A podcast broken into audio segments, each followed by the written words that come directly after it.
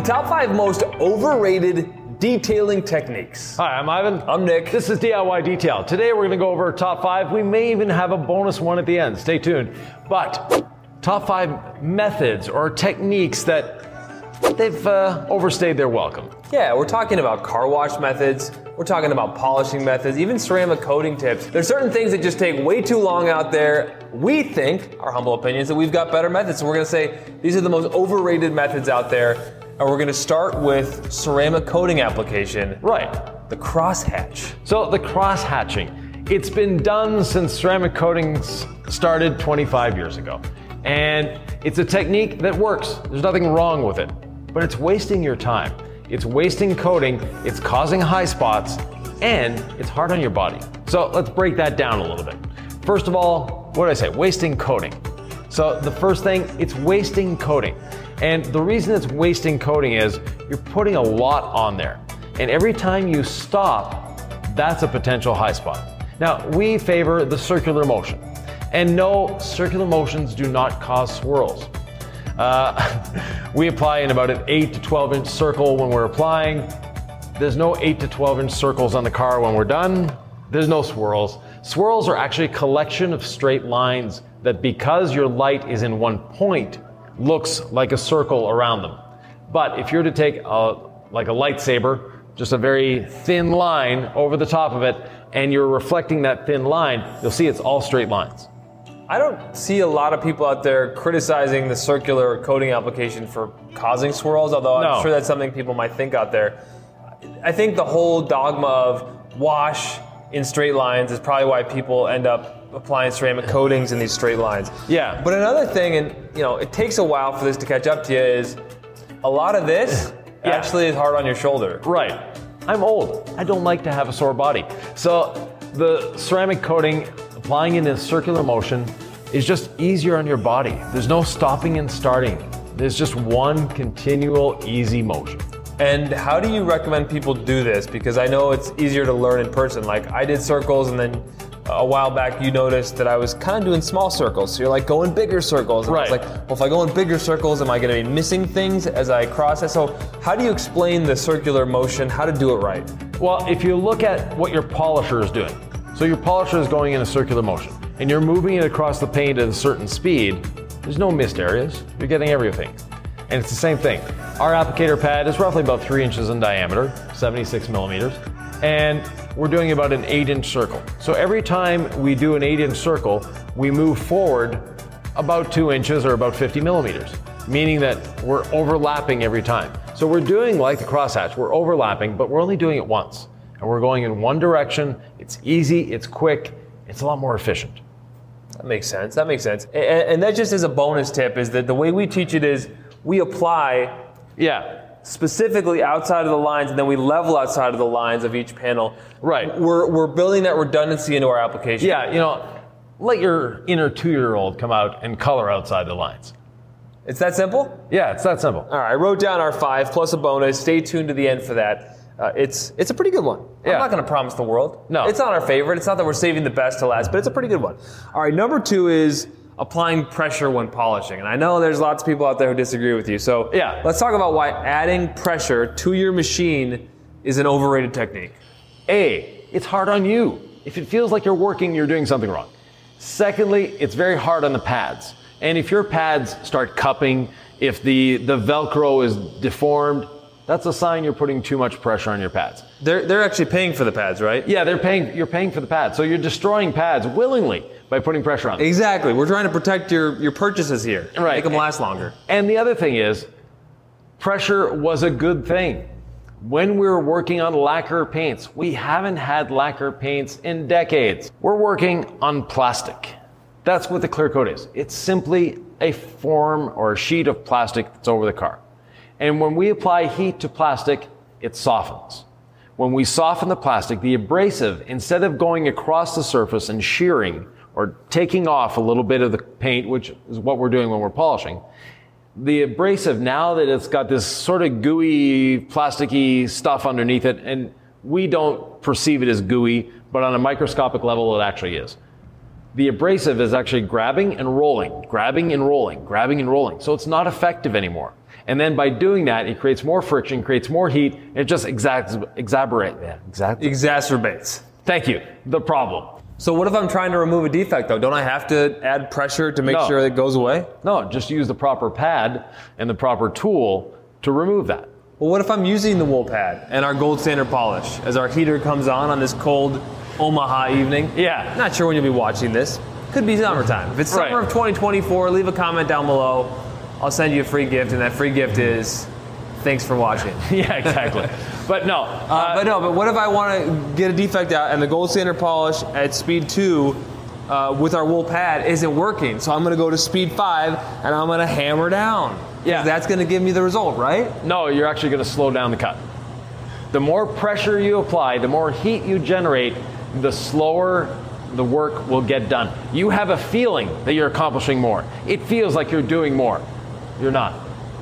What if you want more cut than it's giving you on speed two? Like, what if you just can't get that scratch out? Then what do you tell folks? I'm talking about the real world, where you're using the method as we teach it, and something's not going the way that it looked on the internet. And Right. I don't want you to throw the baby out with the bathwater and be like, well, that's not working. Yvan must be lying, right? Because the next thing you're going to try, if you're me, I remember this, is Yeah. I better put more pressure on. I better ramp the speed up on my machine. Yeah. And whether it was swelling the paint or whether it actually got it out, it sometimes did work. Yeah, sometimes it does. But you also have to look at it another way. Do I really need to remove that defect? And as detailers, we see it as a defect. The customer may not even know that it's there. And in reality, you're not removing the defect, you're removing all the paint or all the clear coat around the defect down to the level of the defect. So you're actually damaging the paint. Absolutely. And it may be something that you're the only one in the world who sees it. Maybe it's your paint. Nobody else sees it. Shiny scratches are the goal, right? Exactly. We're trying to teach preservation over perfection. So pressure is not your friend. And- sometimes it may work, sometimes it may swell the paint in the moment and it, it will, will reappear. These scratches will later. Yeah. Um, but we can give you a safe method to get shiny paint where you're not going to risk damaging your clear coat. It's finite. It's not going to last forever. And if you abuse it and you remove too much of it, it's gone. And if you have that one deep scratch, you can try the 555 method. So there'll be a link down below about the 555 method. But the 555 method, it's a 21 millimeter, or in our case, a 25 millimeter polisher, Yep. wool pad, a spray of the polish, and you're putting five pounds of pressure for five seconds on speed five. We're going to get to some car washing techniques in just a second. So Yeah. don't think that we're getting too advanced on you here. Right. Uh, so stay stay with us. But there's one more polishing technique that I almost forgot that I used to use. Yeah.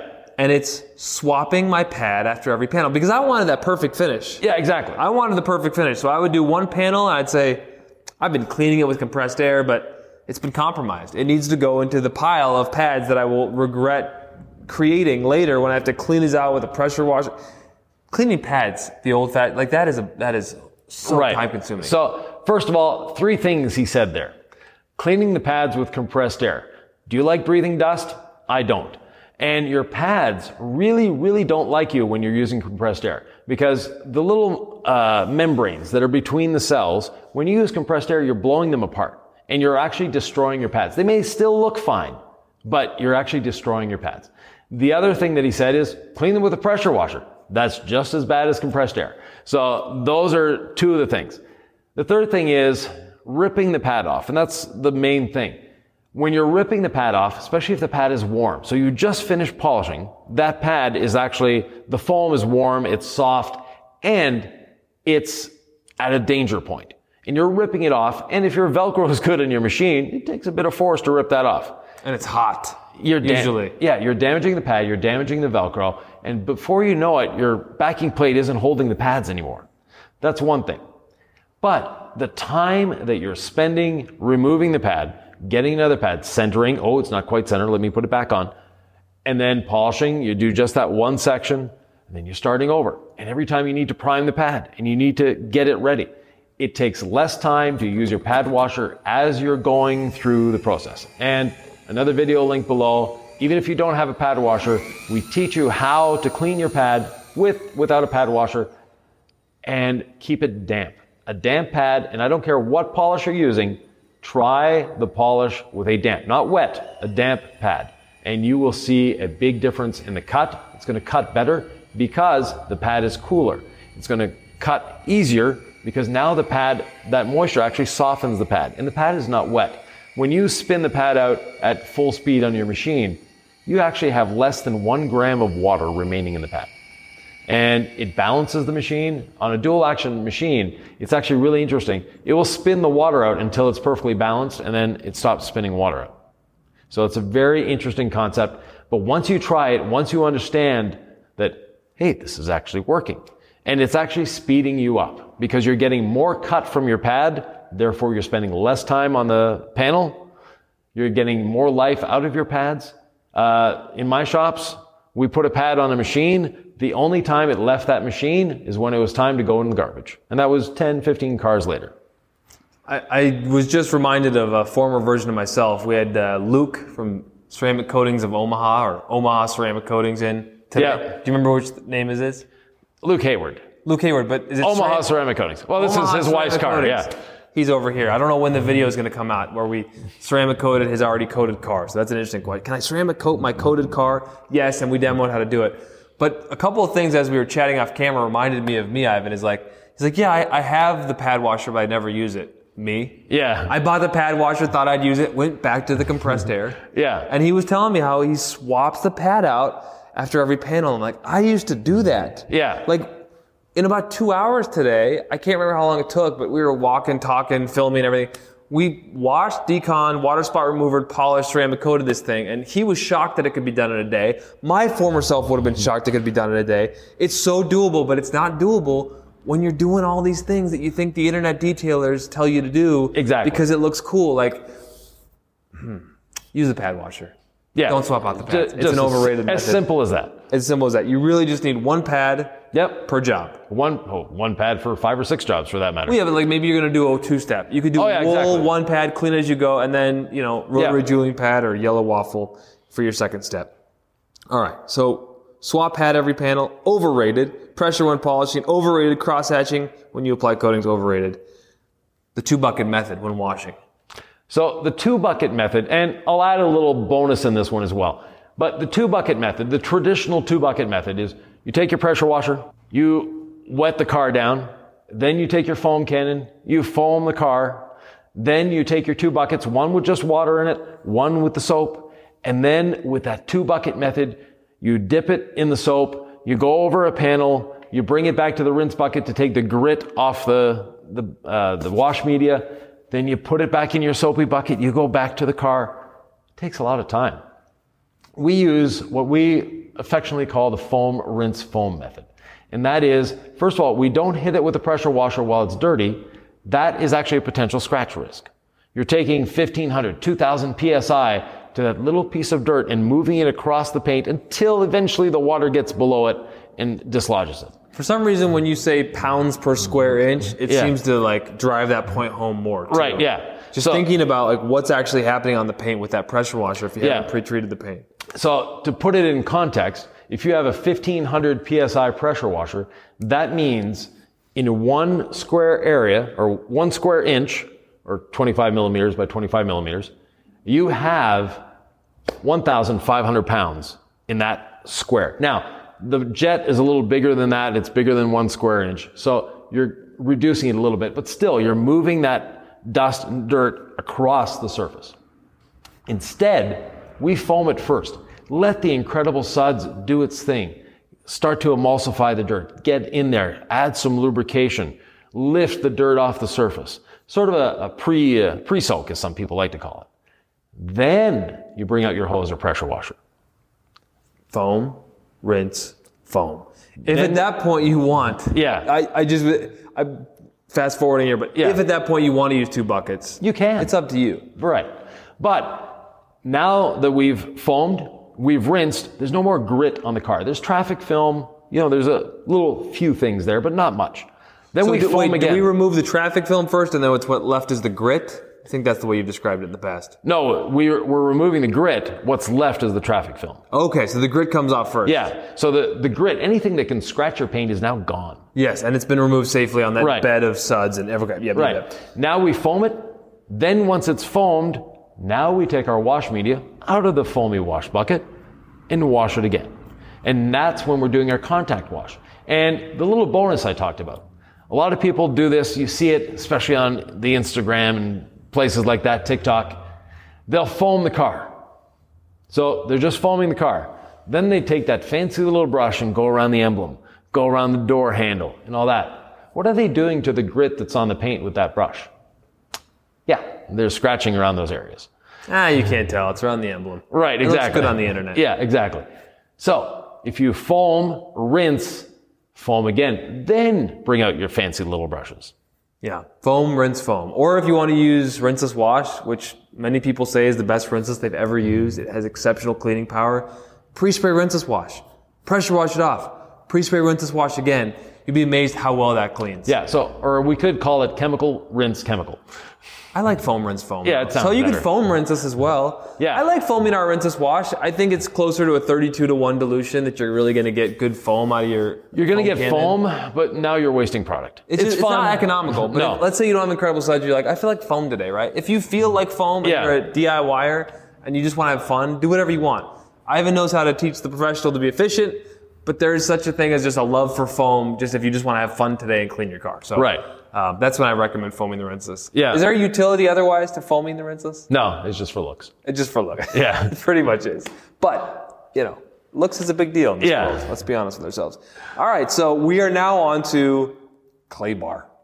I mean, a clay bar, over or underrated? What say you out there? We think it's uh, we think it's overrated. Right. So clay bar still has its place, very, very small place in the detailing industry. And that is heavy, heavy overspray, very heavily contaminated vehicles that you're not going to get it off with anything else. That's its only place. For regular maintenance, for just doing a detail, use a perforated synthetic decontamination towel. It makes so much more sense. First of all, it lasts a lot longer. Secondly, it costs so much less Third, it's more efficient. You've got a much bigger surface area that you're working with. Uh, and clay bars, if you drop the clay bar, you're throwing it in the garbage. You drop the perforated synthetic decontamination towel, you put it in your wash bucket, keep going. Yeah, you rinse that underwater, put it in the wash bucket. It'll last you hundreds of washes if Yeah. you take care of it. And we have plenty of videos on the PSD towel, perforated synthetic decontamination towel. AKA You're clay towel. Find it as a fine grade clay towel on our website because that's what people search for it as. And uh, Yeah. you know, we have SEO and we want to make sure people can find it. So uh, there's a link to that below. Actually, a detailing 101 video on, on what is it and how to use it. But really, it's just uh, it's a game changer. I, I have it in my bucket on every wash because I like it for the windshield and the front bumper. Yeah. Even if I'm not deconning the vehicle, there may be some bug guts that I'm going after. It's just a real easy way to do that. Yeah. If uh, if my wash process doesn't get to them. Exactly. Another myth that surrounds the clay towel is that it's going to scratch and mar your paint. And if you're not careful, yes, you can scratch and mar your paint. If you're careful and follow the way we teach to use it and with the chemicals we suggest to use with, you're not going to scratch and mar your paint. So what are the key important principles when using our decon towel to prevent marring? Okay, A, proper lubrication. And that lubrication, we have five choices. We have incredible suds. We have rinseless wash. We have quick beads. We have ceramic gloss. And my favorite, iron remover. Wow, you had that in your head. Five different ways to lubricate. Yes. Almost as if you've thought about this or said it before. Uh, yeah, we've uh, written it in the comments below many times, which is great. We love answering your questions, by the way. If you have questions, please leave them below. We always love answering them. One common theme though here is built-in lubrication. Lubrication it should be intertwined with common sense. Right. So think about your, your process, no matter what situation comes up in detailing is, do I have proper lubrication if I'm touching my paint with anything? If it's a wash mitt, right? it- we foam. We rinse it off. We foam again. The wash mitt's in my foamy wash bucket. Look at all that built-in risk mitigation on the front end, Right. And then lubrication with the with the foam and the foamy wash suds uh, on my mitt as I hit the paint. So Right. that's just that's every time think where's my lubrication and scratch risk and, Yeah. and use use that common sense as you detail. Right. Now, the other part of this is the towel itself. It's rather large.